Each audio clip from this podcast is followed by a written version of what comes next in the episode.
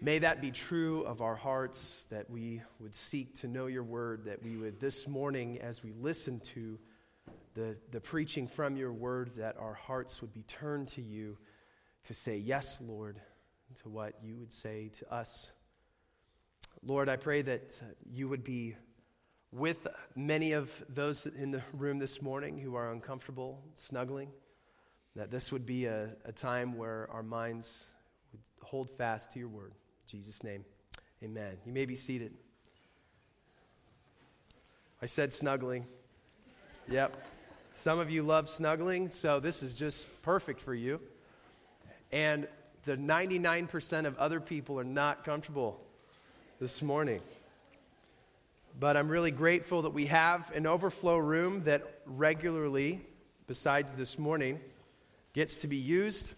And so some of you now can really appreciate the blessing of that. But you know, I, I think there's actually, just to be candid with you, I think there's something really special about being in one room here. And for those of you watching um, live, uh, we can think of several of you right now. We miss you, wish you were here with us. But there's something special about being together in, in one room again. And so th- I'm really grateful this morning.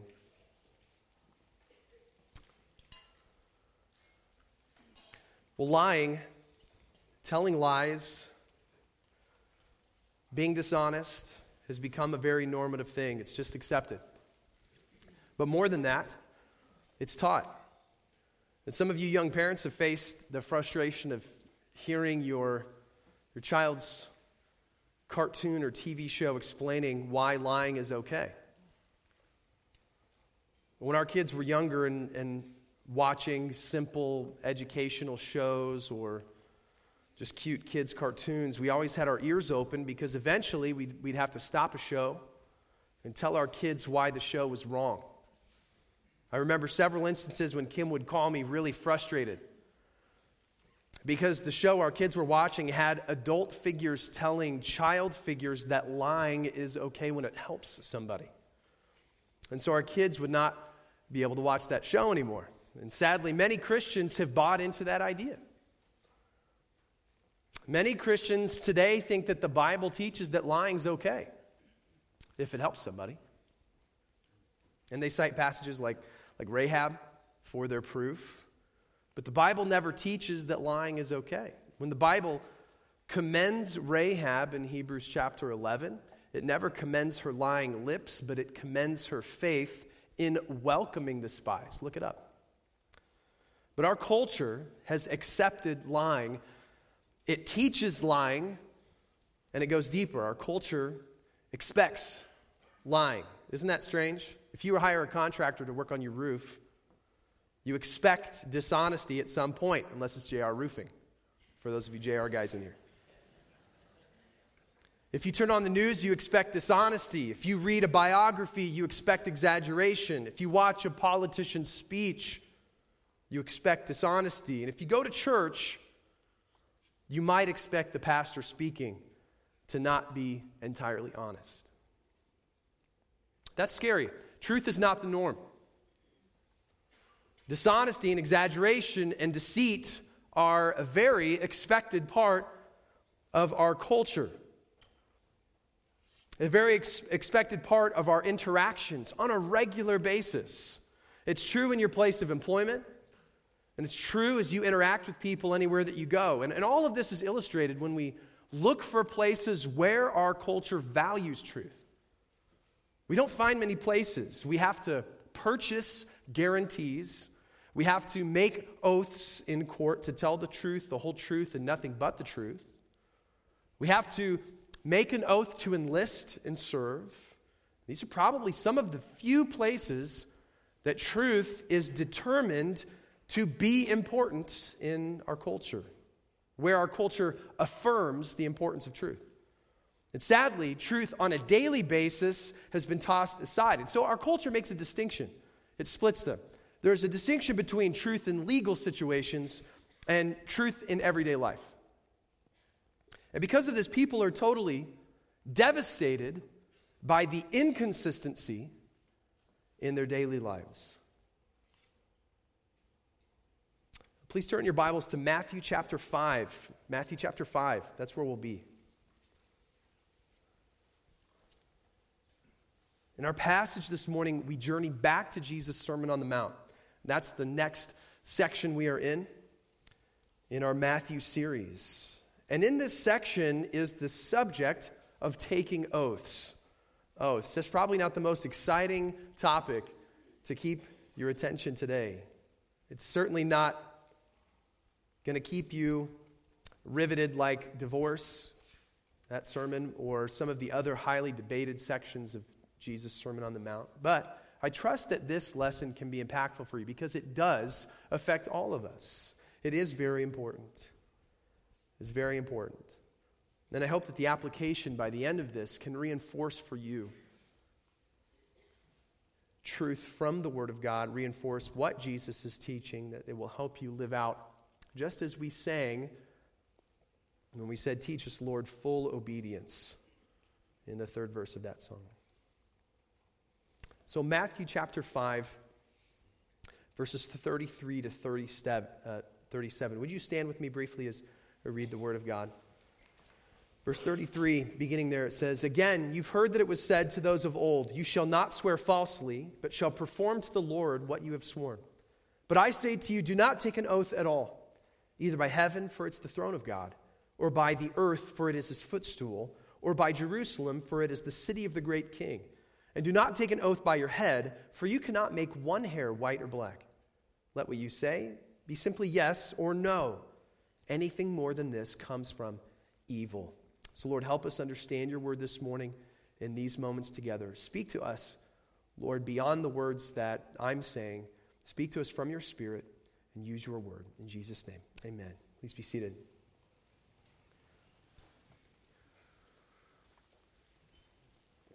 Why does Jesus bring up taking oaths? Seems like not really a hot topic to us. But why does he bring it up? Well, the reason I think this is central is because Jesus is unfolding what a kingdom heart looks like. He did it with anger, he did it with lust, he did it with marriage issues, and now he's dealing with honesty. He's dealing with honesty. He's describing what the heart of kingdom participants is to be like. And that, in its purest form, by the way, is to be like the heart of the king of the kingdom like the heart of Christ. And so I can ask this question what kind of character, then, if we're, if we're thinking about the character of the king of the kingdom, what kind of character is the most opposite?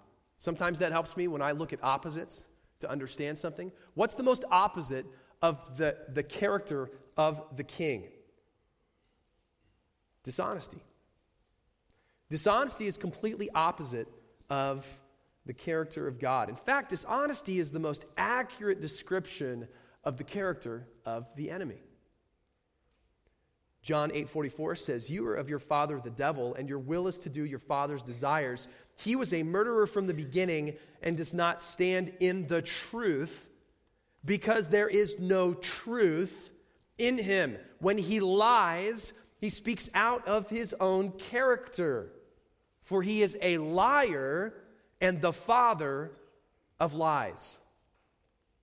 Lying, dishonesty mimics the character of Satan. So we can understand the teaching of Jesus in part to stem from the, the satanic problem of lying that is ingrained in human hearts.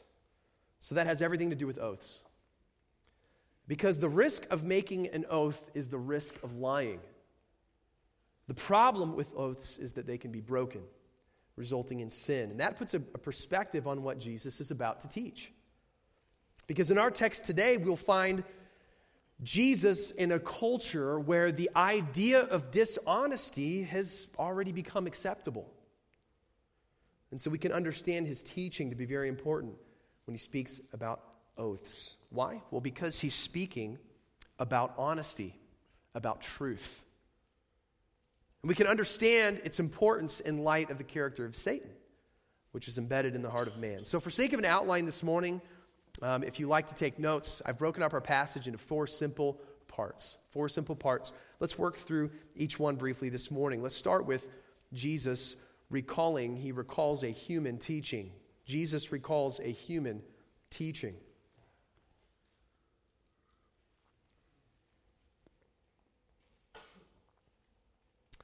And he does this in verse 33. He says, Again, you have heard that it was said to those of old, You shall not swear falsely, but shall perform to the Lord what you've sworn. So here's a phrase we've been hearing throughout Jesus' Sermon on the Mount You have heard that it was said. And so he uses the word again because he's recognizing this isn't the first time he's saying this phrase. Again, you have heard that it was said. That's the phrase. Jesus refers here to something different than the law given through Moses. We don't Jesus uh, we don't see Jesus using the phrase you've heard that it was written or you've read because he's referring to something different here. And it's important for us to note that mainly because it has a drastic effect on what he's about to say. When Jesus is, what he's really referring to is the oral tradition. The oral tradition. As we've seen before, the oral traditions came about as a result of the Jews who knew they were capable after the exile of, of turning away again from God's law. So the scribes assembled, law, assembled laws that were designed to keep the people from coming anywhere near violating the law of Moses and different schools of rabbis were coming up and teaching and carrying on these laws and even adding to these as well. By the time of Jesus, these oral traditions themselves had been manipulated and abused by the religious leaders who could easily justify ways around them. Think about it this way this is a simple way to understand it. It's way easier to compromise a law that was given by man than it is to find a way around God's law. So Jesus refers to the oral tradition. He says, Again, you've heard that it was said to those of old, You shall not swear falsely, but shall perform to the Lord what you've sworn. Now, this oral tradition, in a way, summarizes several Old Testament teachings. So the, the oral traditions did that. They, they summarized well in certain cases well, in other cases not well. Um, but they often summarize um, passages from the Old Testament. It was the wording of the oral tradition that many religious leaders used as a way to get around obedience while still technically holding to the tradition. We'll talk about that in a moment. But um, these Old Testament passages that this oral tradition referred to, I just want to go through a couple of them because oaths were permissible in the Old Testament, but there were certain parameters. Here's a few instances uh, where the oral traditions um, sort of summarize, were sort of summarized. Um, one such passage is Numbers 30, verse 2. It says, If a man vows a vow to the Lord or swears an oath to bind himself by a pledge, he shall not break his word. He shall do according to all that proceeds out of his mouth. Deuteronomy 23, verse 21 If you make a vow to the Lord your God, you shall not delay fulfilling it. For the Lord your God will surely require it of you, and you will be guilty of sin. Leviticus 19:12 You shall not swear by my name falsely and so profane the name of your God. I am the Lord. So oaths were permitted in the Old Testament, but there were obvious parameters. Mainly that one was never to violate an oath to God. So it was part of the nation's practice to make oaths to guarantee their veracity by swearing in the, the presence of God in the name of God. And here's what that basically meant it meant that, that you were invoking God as a witness. And consequently, if God is the witness, then God is also the judge. So if someone swore in the presence of God or in the name of God, it had to be true. It had to be true. If someone vowed in, in the name of the Lord to perform a deed, it had to be done. And by the way, that's, that's a lot different than today when people say the, the phrase, I swear to God, or as God is my witness. Why is that different? Well, it's drastically different because an ancient Jewish the, the ancient Jewish community was ruled and led by God. God's dwelling place was with them in the temple um, or in the tabernacle in the early stages. And in the early days, God's presence was with them as they wandered and as they settled and eventually in Jerusalem. Their connection to God was different. Um, so it, it, it meant something so much more. So if someone's character was unjustly questioned, they could swear in the name of the Lord, and that was that. It was taken as fact. Because God's presence in the tabernacle or in the temple was a severe reality that sealed the deal for the oath. God would be the witness and the judge of the one performing the oath. So its, its meaning was much more severe and much more daunting than the way people in our culture swear in God's name. Now, everything we've just looked at seems fairly, fairly sensible, I think.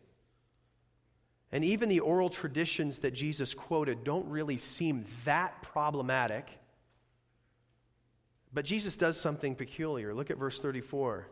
But I say to you, do not take an oath at all. Do not take an oath at all. Don't do it. And here we come to the next section of our text. Jesus gives an authoritative command. Jesus gives an authoritative command. Here's that, that phrase of Jesus' authority I say to you. I say to you. That's my favorite phrase throughout Jesus' sermon. I love that phrase because Jesus is speaking as one who has authority to declare in God's place. And we know the reason why because Jesus is God in human flesh. But the question is why does Jesus forbid oaths here? The law's allowance of oaths and the impact of God centered oaths seem to, to make sense and don't appear wrong. If we look a little more closely, we can actually catch something that makes all the difference in understanding Jesus here. Um, jump back to verse 33, and I think we see this. Again, you've heard that it was said to those of old, You shall not swear falsely, but you shall perform to the Lord what you have sworn. And here's my question to you Do you notice any way around that? Do you notice any way around that? Looking at the oral tradition, can you spot a loophole? Some of you, uh, some of you attorneys in here are looking at that pretty closely right now.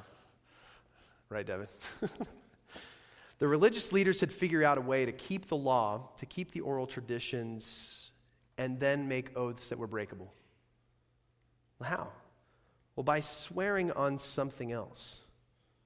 For instance, the religious leaders had figured out that if they swore on something else, they could break the oath and then say, Hey, I did not swear on God's name. I swore on my own head, or I only pinky promised, or I only swore on heaven but not God's name. So, by doing that, technically, they could claim that the oral traditions only forbid swearing falsely in God's name because the language was that you must perform to the Lord what you've sworn. So, what did they do? They swore by other things. And they easily got out of those vows by claiming that it was not in violation of the oral traditions. And it's kind of sneaky. So, it's un- no, no wonder that Jesus says, don't swear, don't make an oath. Because Jesus knew exactly the ways that the oral traditions were being abused and manipulated. And by the way, this is the exact same kind of thing Jesus is doing with, with murder and adultery and lust, because people had taken the stance that internal hatred and lust was no big deal. Jesus is really giving God's perspective here. And in line with Matthew's portrayal of the kingdom, The command of Jesus here has everything to do with the kind of heart that accompanies those who are in God's kingdom. So rather than just give the command in verses 34 to 36, Jesus does something very helpful for us and for the people at that time. Is the third part of our text. Jesus gives an ex an explanation. I can't even say that. He gives an explanation with the command. He gives an explanation with the command. And this is really helpful because there's four parts to Jesus' explanation. I want to break down each one briefly as we walk through. Here's the first part of Jesus' explanation is that God's dwelling is under his authority. God's dwelling is under his authority. He says in verse 34, I say to you, do not take an oath at all, either by heaven, for it is the throne of God. It's the throne of God. In light of what we just observed, uh, we can understand that Jesus is referring to, uh, when he refers to heaven, it must be because the religious leaders were guilty of using it for oaths, oaths that they did not intend to keep. But Jesus also provides an explanation of why he says, don't do it. He says, because it's the throne of God. The throne of God speaks of the very seat of God's authority. And what kind of point does that make? What kind of point does that make? Well, to put it plainly, if you're swearing by heaven, you're still making an oath with God as your witness and God as your judge. Because swearing by heaven is to swear by the very throne where God resides. You're not really sidestepping God here. That is the seat of God's authority, it's his throne, so God will be the witness to and the judge of your oath. Look at the next one. God's creation is under his dominion. God's creation is under his dominion.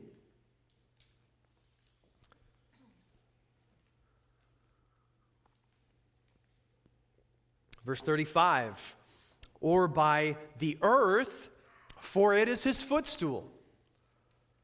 For it is his footstool. The word footstool is a word that, that pictures the dominion of a great power. Throughout the Old Testament, we, we see God referring to his enemies as his footstool, meaning that God had dominion over those enemies and powers. And so to swear by the earth is to swear by the footstool of God. Well, how does that relate? Well, because it invokes God as the witness and the judge of the oath. It's not really sidestepping God. So to swear by God's footstool, the earth, is to swear by something that's under his dominion. It's under the hold of God. So God will be the witness to and the judge of that oath. And Jesus brings up a third one God's city is under his rule. God's city is under his rule.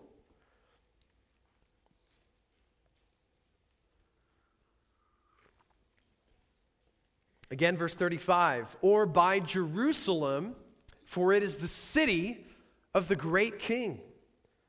Again, this carries the same connotations as the others. The one who swears by Jerusalem swears by the city of the great king, capital K. That's God. So you're still swearing by something that invokes God as the witness and the judge of the one making the oath. Because if you swear by Jerusalem, you're swearing by the city that's under the rule of the great king. And who's going to be the witness and judge of that oath? The great king himself. So, what do, what do each of these combined things tell us? Well, they tell us that to make an oath by one of them means that you're making an oath with God as your witness.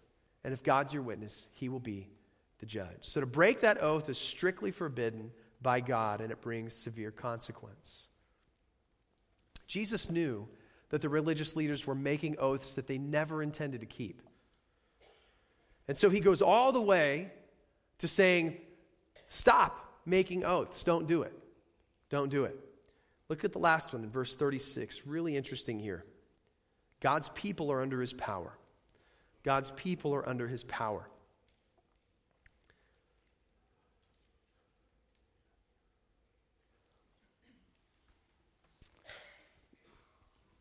In verse 36, and do not take an oath by your head, for you cannot make one hair white or black. Now, obviously, we can go to a salon or you can buy some hair dye and you can change your hair color today, but that's not really Jesus' point. It's interesting that he says, don't swear on your own head, something that was really common for that time. What does Jesus mean by talking about the inability to change one's hair color? Well, he's talking about what God has created. God's design for your hair color, and he made you. So basically, Jesus rules out swearing by anything that God has made. Because if God made it, he owns it. And so, whose control is it under?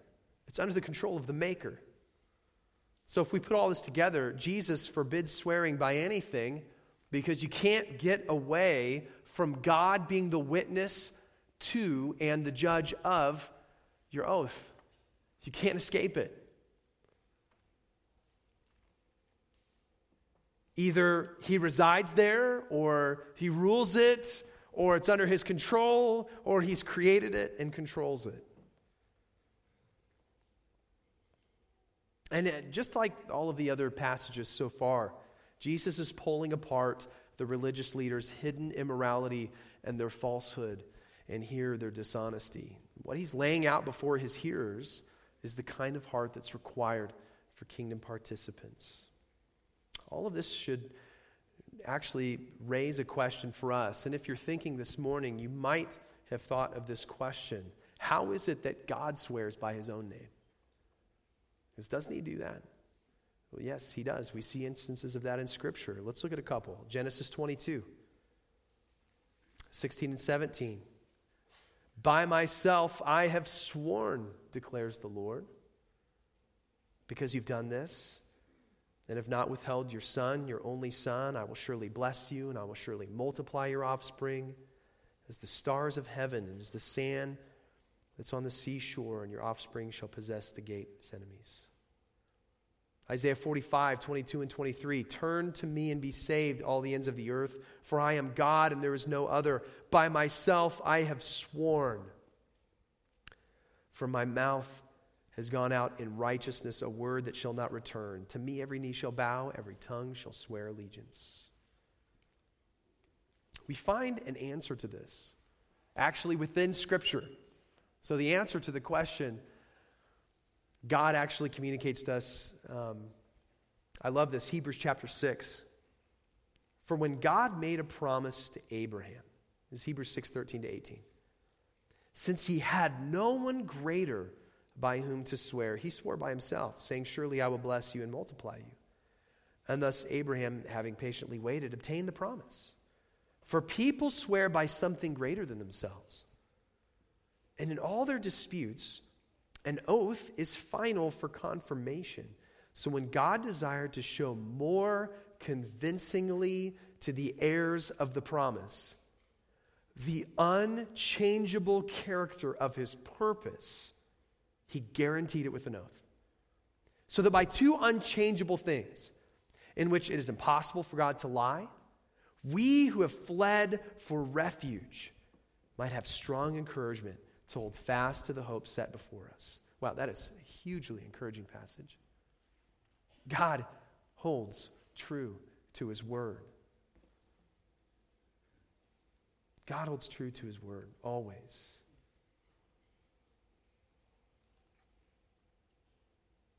And I think if there's something in this passage that this passage leads us to think about, leads us to discover, that fact alone is enough encouragement for you to live on today.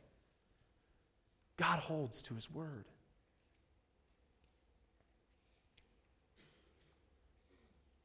However, people are not like God. And our oaths are breakable. And we cannot swear by anything, for God will be the witness and the judge. Why? Because God deeply values honesty. So God does not swear by himself simply because his character is questionable or because he's somehow unreliable. When God swore by himself, he did so to impress on his people the, the, the surety of his promise. Only God can do that perfectly. So Jesus tells the people not to make oaths. Now, is he completely forbidding all instances of oaths? So, like if you and I go to court, does that mean we have to say, I can't swear uh, because God said don't? Well, no, he's not completely forbidding all instances of oaths. Instead, he's speaking directly against the flippant or careless making of oaths that was all too common in that culture, specifically among the religious leaders. Jesus is teaching that any oath is of extreme importance because anything you swear by is going to fall underneath God's control invoking God as the witness and the judge. And so that's exactly why Jesus concludes with his statement in our text in verse 37. It's here that we come to the last portion of our text. Jesus confirms God's expectation. Jesus confirms God's expectation.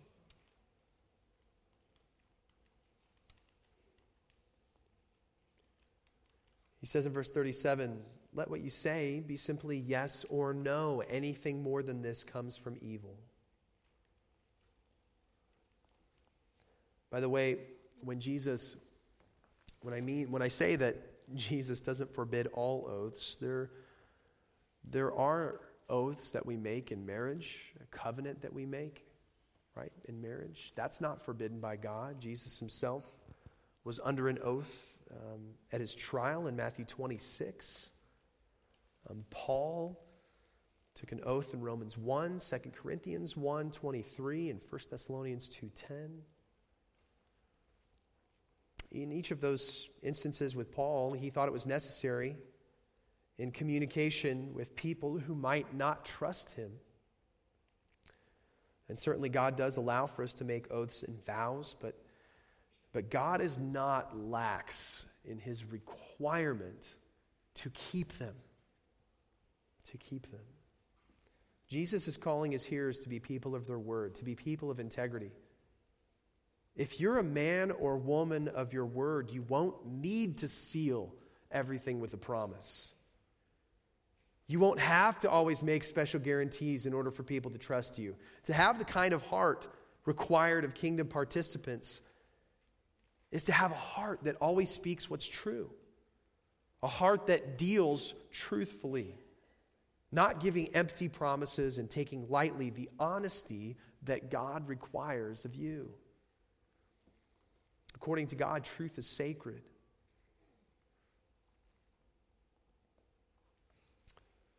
So, what's the takeaway? What's the takeaway?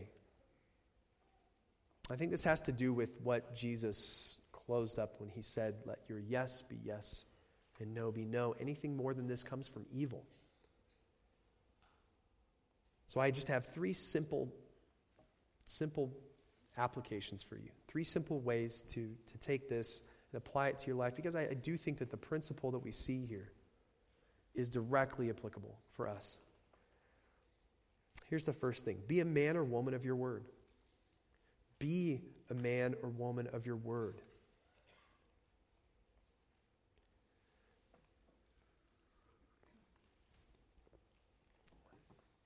That seems really simple. So I'm going to give you a little test. Okay, let's just do this right now. You can think about this, don't have to answer out loud. When was the last time that someone made you promise them something? When was the last time that your kids said, Do you promise? Do people say that to you sometimes? If so, it might be for a good reason, and it may just be that you have a history of not keeping your word. Do people have to secure, like, secure your word? Do you have to guarantee stuff? That's, that's a good test to know if people's expectation of you is that you won't hold to your word. We need to be people of our word. Second thing, value honesty because God does. Value honesty because God does. God greatly values honesty. I can't say that enough. Honesty is a sacred thing in God's eyes. And as kingdom citizens, we too must be marked by the kind of integrity that does not require frequent promises or vows. We must not have the kind of character that the world expects a dishonest and exaggerating, deceitful character. That's Satan's character. Jesus makes clear in his Sermon on the Mount that a kingdom heart is marked by honesty, by truth. And may that be the description of your character, my character today. And then lastly, deal honestly in everyday life. Deal honestly in everyday life. The expectation in our culture is that you will deal honestly in the most important venues of life, like in court or in a legal contract or on your taxes. But those are not everyday life. Unless you're an accountant. If you're a child of God, if you're a participant in God's kingdom, your life should be marked by the character of the great king. And that means that your everyday life, the little conversations, the brief encounters, the way you relate to your family and your neighbors and your coworkers and your church family, that must be a reflection of the honesty that you see in God's character. And how is that different than being a man or woman of your word? Well, here's how. Being a man or, uh, or a woman of your word has to do with what you say, following up your words with actions that are true to what you said. But dealing honestly is to be truthful even when you've not given your word. It means living in a way that's not deceitful. How do we get that from this text? Well, Jesus was talking about oaths, right? Actually, Jesus is describing the heart of kingdom participants. And if you're guilty of murder when it's only in your heart, if you're guilty of adultery when you've only lusted in your heart, if you're divorced in your heart when no contract's been broken, you can be sure that you're guilty of dishonesty when your heart is bent on being deceitful. So a person can be deceitful in their heart leading to a deceitful action without saying a word. And what we get primarily from our text this morning is that God values honesty, and God will be the witness and the judge of the honesty or the deceit that characterizes your life. So I'll close with this Will you value honesty? Will you seek to be truthful, to be a man or woman of your word? Will you revere God as the witness and the judge of your character? If we claim to be participants in his future glorious kingdom,